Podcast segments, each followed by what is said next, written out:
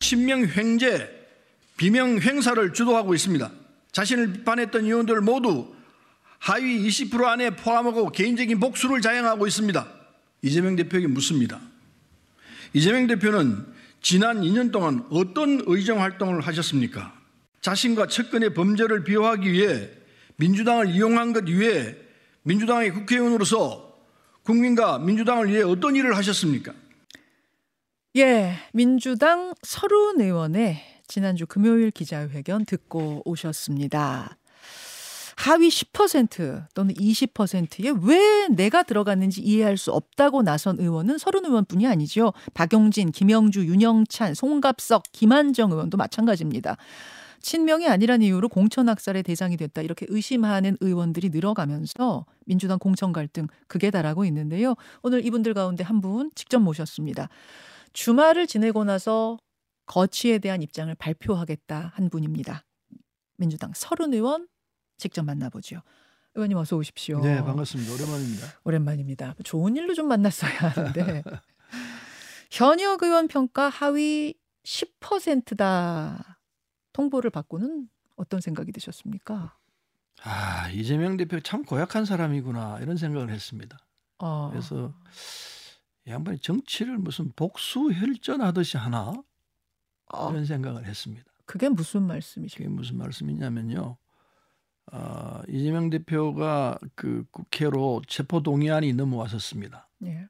근데 그때 그 체포 동의안을 앞두고 의총을 했거든요. 음. 의총을 하면서 제가 그런 그 발언을 했습니다. 총에서 지금 이재명 대표에 대해서 체포 동의안이 들어왔지만은 이걸 가결시키라고 얘기를 하는 게 옳다. 음. 이재명 대표가 직접 이거는 뭐냐면은 이재명 대표가 그 전에 체포동의안 불체포 특권을 내려놓겠다 이렇게 얘기를 했거든요. 예. 국민과 약속인데 첫째 그 약속을 지켜야 되고 두 번째는 만일에 국회에서 이재명 대표가 가결시키라고 해서 우리 당원들이 동의해서 국회의원들이 동의해서 가결을 시키게 되면은 예. 그건 부결시킨 것보다 훨씬 더 큰 위력을 갖는다. 어. 무슨 뜻이냐면은 이재명 대표가 자신이 있기 때문에 나는 잘못한 게 없다. 내 법정에 가서 당당히 이야기하겠다. 이 의지의 표시거든요. 음흠. 그래서 그 상태로 법정에 가게 되면 서로 국회에서 가결이 됐다 하더라도 부결보다 더 큰 힘으로 판사들에게 작동할 거라 생각했습니다. 어. 더군다나 형사소송법 원칙상 뭐저 불구속으로 재판 진행하는 게 원칙 아닙니까? 예. 이게 도피나 증거인멸의 의지가 없기 때문에 당연히 이건 그 불구속 상태 재판을 받는 게 원칙이기 때문에 그뭐 증거인멸 여미도 없고 도망갈 여유도 없으니까 음. 더군다나 지금 검찰 측하고 다투고 있는 상황이라서 예, 예. 그런 등등으로 보면 법원에서 이 구속영장 청구를 못 한다. 기각될 거니까. 기각될 거니까. 의원들한테 가결시키라고 그렇죠. 대표가 직접 말하십시오. 이렇게 그렇죠. 얘기하셨어요. 그렇게 얘기를 했죠. 예, 예. 그런데 그 얘기에 대해서 이제 끝나고 난 뒤에 예. 서영교 대표 최고위원 같은 사람은 예. 선배님 말씀 맞습니다. 근데 당이 당이 이렇게 나오는데 어떻게 하겠습니까? 아 서영교 최고위원이 그러셨어요? 아, 그랬어요. 어. 저한테 개인적으로 선배 설 선배 말씀이 맞습니다. 맞지만은 이 상황에서 어떻게 하겠습니까? 예. 가결을 해야 됩니다. 이렇게 얘기를 하더라고요. 끝나고 난 뒤에 부결을 예, 아, 부결을 음, 부결을 해야 부결을 해야 된다. 음. 예. 그래서 그 뒤에 이제 표결을 했죠. 예. 표결한 결과 가결됐지 않습니까? 예, 예. 우리 당에서 30명 넘는 의원들이 이 가결 투표를 했는데 예. 그 뒤에 이제 의총이 열렸습니다. 예. 의총이 열리고 난 뒤에 제가 발언권을 얻어가지고 얘기를 했습니다. 음. 나는 가결 투표했다. 어, 하셨죠. 그런 말씀 하셨죠. 네, 그렇게 예. 얘기를 했습니다. 맞아요. 예. 그랬더니 막 벌떼가 찌르나더라고요. 음, 음. 그래서 발언을 못하게 해요. 어. 그래서 결국 제가 말을 못하고 내려왔습니다. 어허. 그런 상황이 있었습니다. 그때 이후로 제가 느낀 게, 아, 이게 당이 참 큰일 났구나. 결국 그것에 대한 복수가 이번에 이루어졌다. 그렇게 그럼 됐죠. 그런데 이재명 대표는 이제 그 부분에 대한 질문을 받고 이렇게 말했습니다. 주관적 평가 영역 중에 가장 중요한 항목이 동료 평가인데 거기서 0점 맞은 분도 있다더라. 여러분도 아마 짐작할 수 있는 분인 것 같다. 뭐 이러면서 동료 평가가 결정적으로 이 하위 10% 20%를 가르는 어떤 기준이 됐다는 거거든요. 동료 평가가 있고 이게 이제 정성 평가라고 그러죠. 네. 그다음에 정량 평가가 있습니다. 예. 위원 활동을 어떻게 했냐. 그게 음. 객관적인 내용이죠. 음. 정성 평가는 자기 기분에 따라서 죄송합니다. 자기 기분에 따라서 이 사람은 뭐 0점 줄 수도 있고 이 사람은 100점 줄 수도 있고 음. 이렇게 나오거든요. 예, 예. 그게 객관적인 사실일까? 그건 냉정하게 봐야죠. 아. 그래서 이 뭐 이재명 대표는 정성 평가 부분이 0점 나온 사람들이 있다 그러니까 그걸 강조해서 말씀하시지만은 제가 볼 때는 그건 객관성이 없다고 생각하죠. 공정하지 않은 결과다. 아. 그렇게 보기 때문에 어쨌든 정성 평가에서 그렇게 했으리라 생각합니다. 근데 그것조차도 예. 신뢰하기가 쉽지 않다는 이야기입니다. 그래서 결론은 음. 그러면 정성 평가, 정량 평가가 어떤 건지 공개해서 어. 얘기를 할 필요가 있죠. 안 하죠. 공개를 안 하죠. 해라고 그랬는데 안 하고 있잖아요. 정성평가, 정량평가의 채점표를 공개하라 그런 그런 그렇죠. 말씀이신 예. 건가요? 어, 당의 입장에선 또 이런 이야기도 합니다. 과거 총선 때도 이 정도 반발은 늘 있었다. 정청래 최고위원은 그러시더라고요. 억울하지 않은 컷오프는 없다. 나도 과거에 그랬다. 뭐 이재명 대표도 불가피한다는 거를 좀 이해해 달라. 이 어떻게 답하시겠습니까? 음, 정청래 최고는 그런 소리 할 수 있습니다. 자기가 불이익을 당했기 때문에. 그러나 그때는 극소수에 한정됐습니다. 어. 지금은 전혀 달라요. 어제까지 보면은 단수 공천을 한 사람들이 한 50명 가까이 되는데 예. 그 50명 중에서 부산, 경남을 빼고 어, 단수 공천의 특혜를 받았다 할 수 있는 사람은 한 명 정도 있어요. 음. 누군지 아십니까? 누굽니까? 50명 중에서 한 40명을 빼내고 예. 한 40명 이제 10명을 빼내고 40명을 친다면은 예. 윤건영 의원 혼자 단수 공천 받았어요. 그러니까 비명계 중에 비명계 비명계 중에 한 명 단수 한명 단수 공천 됐다. 공천 나머지는 다 친명이다. 고민정 의원은 최고위원입니다. 어. 고민정 의원은 최고위원이기 때문에 단수 공천을 받았습니다. 아하. 윤건영 의원만 비명 중에서 유일하게 한 명 단수 공천 받았어요. 남은 다 친명이에요. 어. 이게 공정하다고 할 수 있겠습니까? 그리고 나머지 비명 의원들은 다 지금 저 경선을 하도록 돼 있습니다. 그 경선 내용도 보면은 음. 어떤 의원들은 하위 10%에 들어갔기 때문에 30% 감수하고 들어갑니다. 음. 내가 장렬하게 죽겠다. 음. 선언하고 지금 하고 있습니다. 그런 경선 지역도 있습니다. 음. 때문에 경선이 말이 경선이지 자신이 구성하고 있는 사람들 전부 다 깔아놨어요. 어. 소위 그 자객 공천이요? 자객 공천이죠.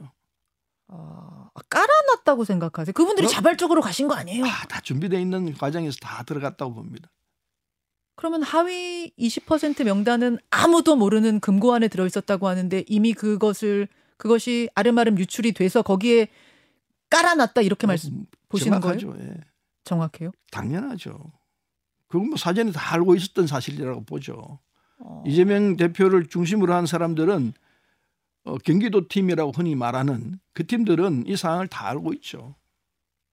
경기도 팀은이라는 건 실체가 없다. 정성호 의원은 그러시던데 실체가 인터뷰- 없다고 얘기하겠죠. 음. 근데 있, 있죠. 구체적으로 분명히 있습니다. 하하. 그 내부에서 있었던 이야기들이니까요. 아. 서른 의원 만나고 있습니다. 몇 가지 좀 구체적인 이슈들로 들어가 보, 들어가서 짚어보죠. 그 여론조사 업체 선정을 놓고 지금 시끌시끌한데 리서치 DNA란 곳이죠.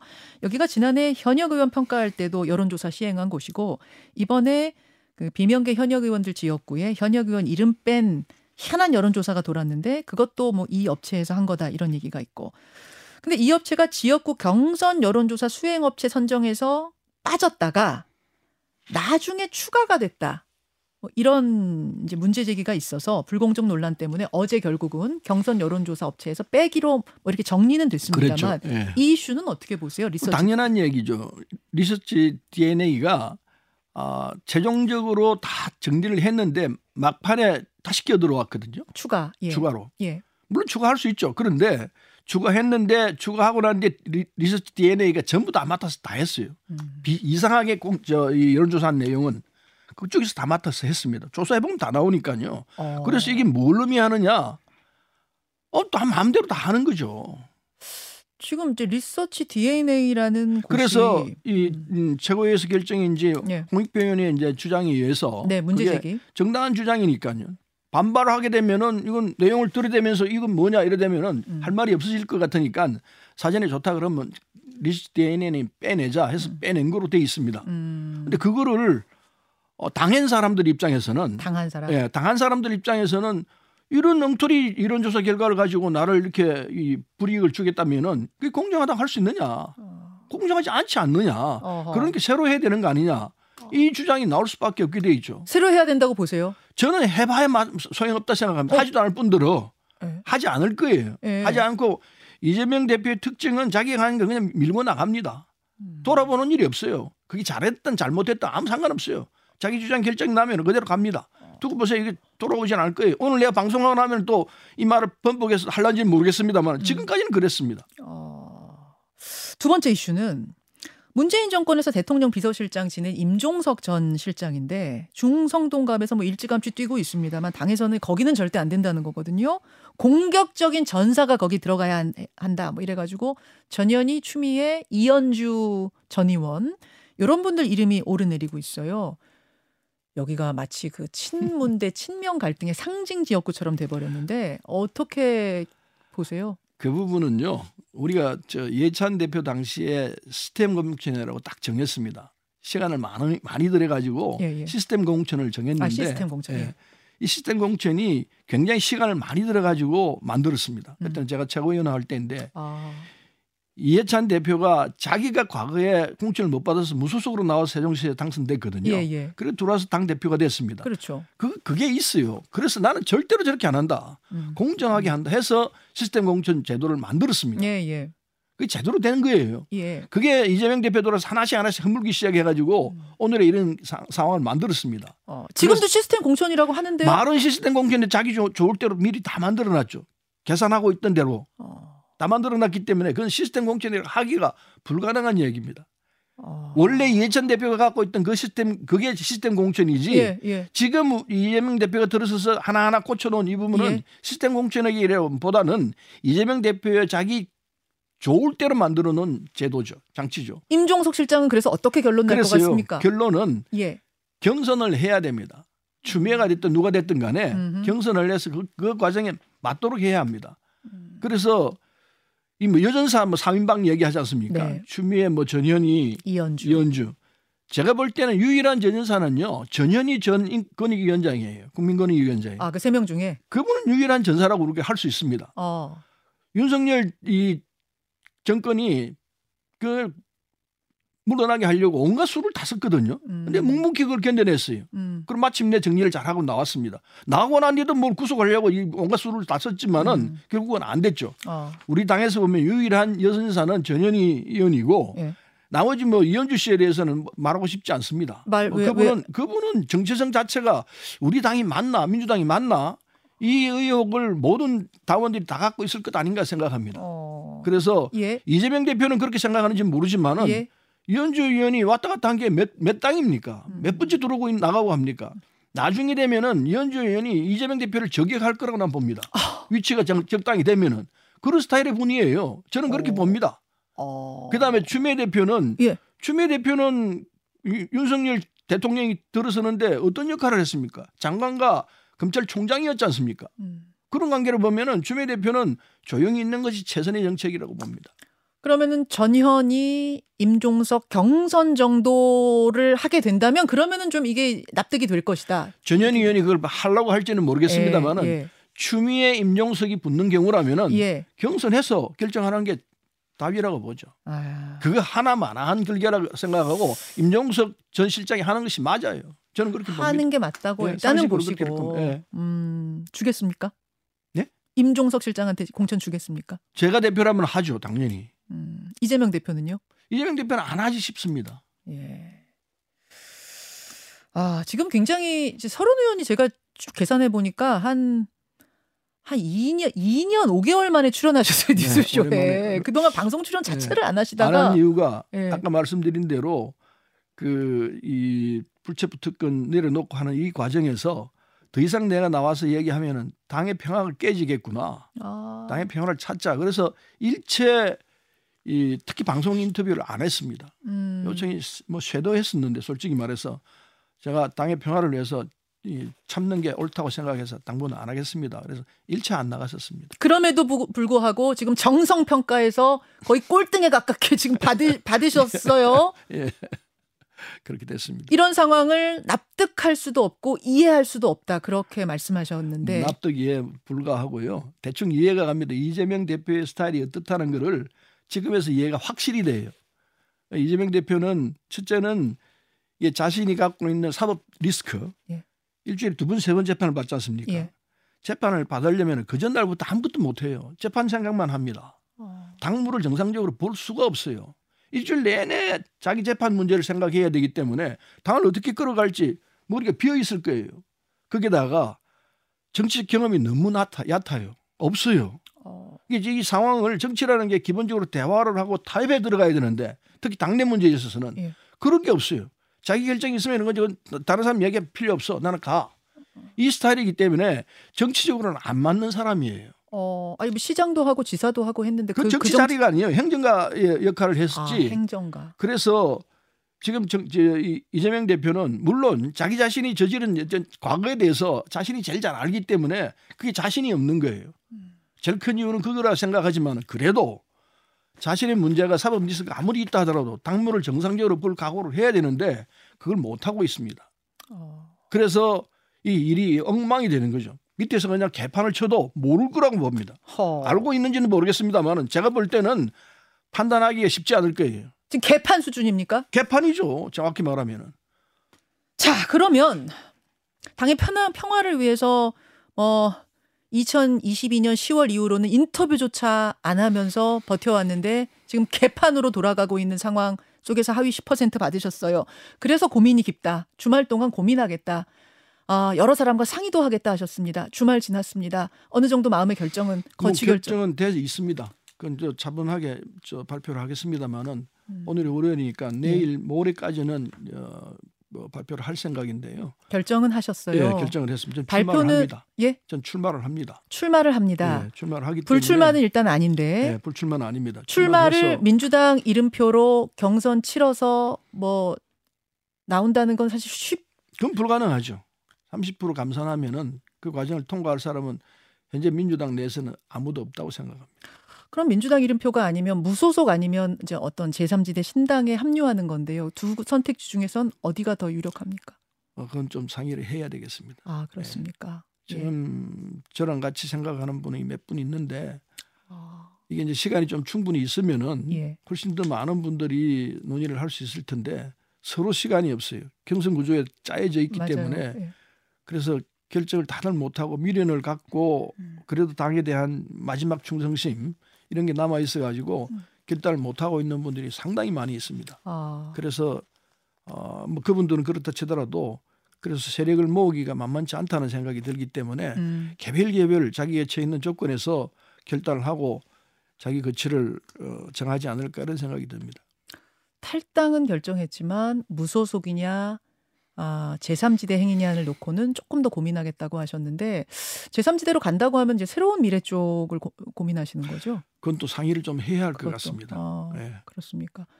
그 탈당 뭐 서른 의원은 지금 마음, 결정하셨습니다만 민주당의 다른 분들 중에도 그 고민을 하는 분들이 뭐 계세요? 결심 결, 결심한 분은 몇분몇 분 계십니다. 몇 분 계십니까? 네, 몇분 계십니다. 다섯 명이 넘어갈 정도. 뭐 그렇게 될는지는 그 의가, 의간이 될 것 같은데. 그 어간이에요. 예. 아... 어, 차근차근 그런 행동을 자신이 발표를 하리라 생각합니다. 그렇군요. 네. 한 다섯 명 정도 어간으로 탈당을 고민하고 있다. 그분들 결심하셨어. 어, 어디로 갈지만 못 결정했지 결심은 하신 거예요? 결심했다. 왜냐하면 지역에 어... 출마하려고 하고 있는 분들이기 예, 때문에 예, 예. 출마한다면은 지금 조건 가지고는 출마하기 쉽지가 않죠. 이 조건으로는 네. 하위 10% 20%.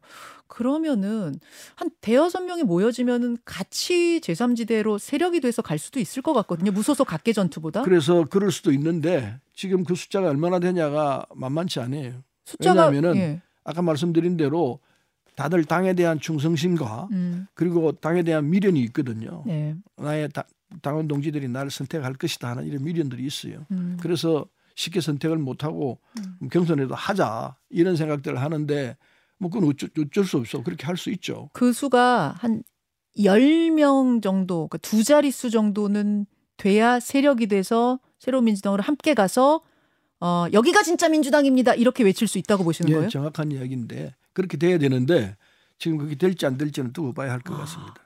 그 지점이 고민이신 거군요. 네. 대여섯 명 어간으로 탈당 결심은 했지만 10명 정도가 돼서 함께 옮겨야 여러분 여기가 진짜 민주당입니다를 외치면서 세력화할 수 있다라는 이런 어떤 고민 깊은 고민 알겠습니다.